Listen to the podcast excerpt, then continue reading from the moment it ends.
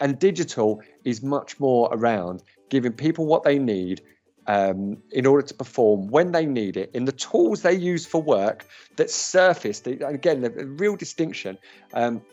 that I think people are getting right is that it's not just about creating platforms full of content that people can easily search and get stuff, but creating automated campaigns to surface the right stuff to the people in anticipation of whether they need it and using data to understand how close to the point of need you are so you can understand that in terms of uh, its usefulness and keeping open dialogue with the people you're seeking to um, uh, to influence